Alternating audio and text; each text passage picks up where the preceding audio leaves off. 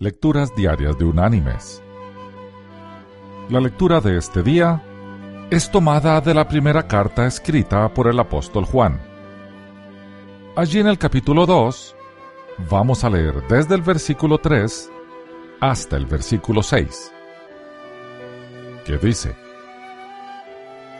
En esto sabemos que nosotros lo conocemos, si guardamos sus mandamientos.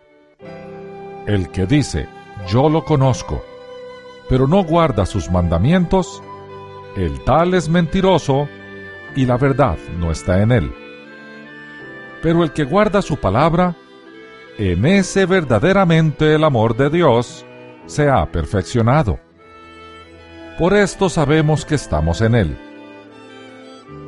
El que dice que permanece en Él, debe andar como Él anduvo.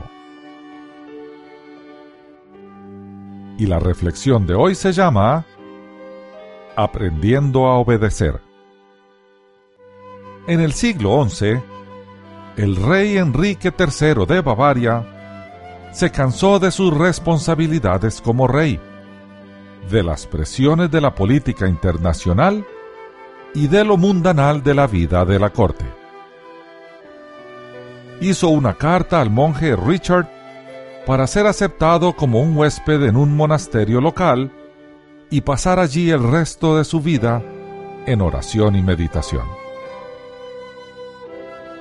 Vuestra Majestad, ¿comprende que la promesa aquí es de obediencia?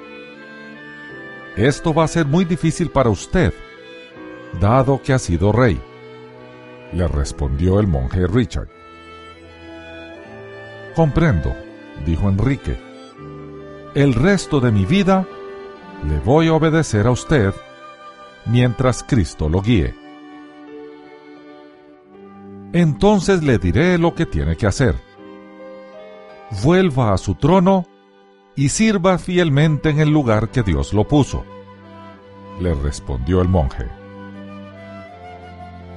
Después que el rey Enrique murió, se escribió esto en su honor.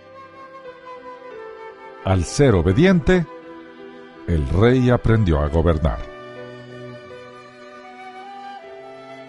Mis queridos hermanos y amigos, al final, cada uno de nosotros debe obedecer a los justos mandamientos de nuestro Padre Celestial.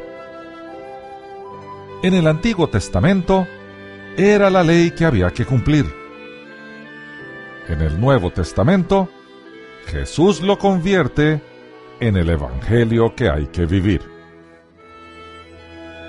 Debemos elegir voluntariamente ponernos bajo la autoridad divina.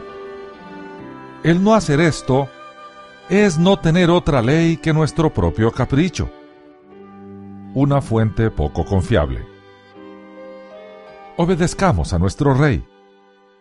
Él es una fuente muy confiable. Que Dios te bendiga.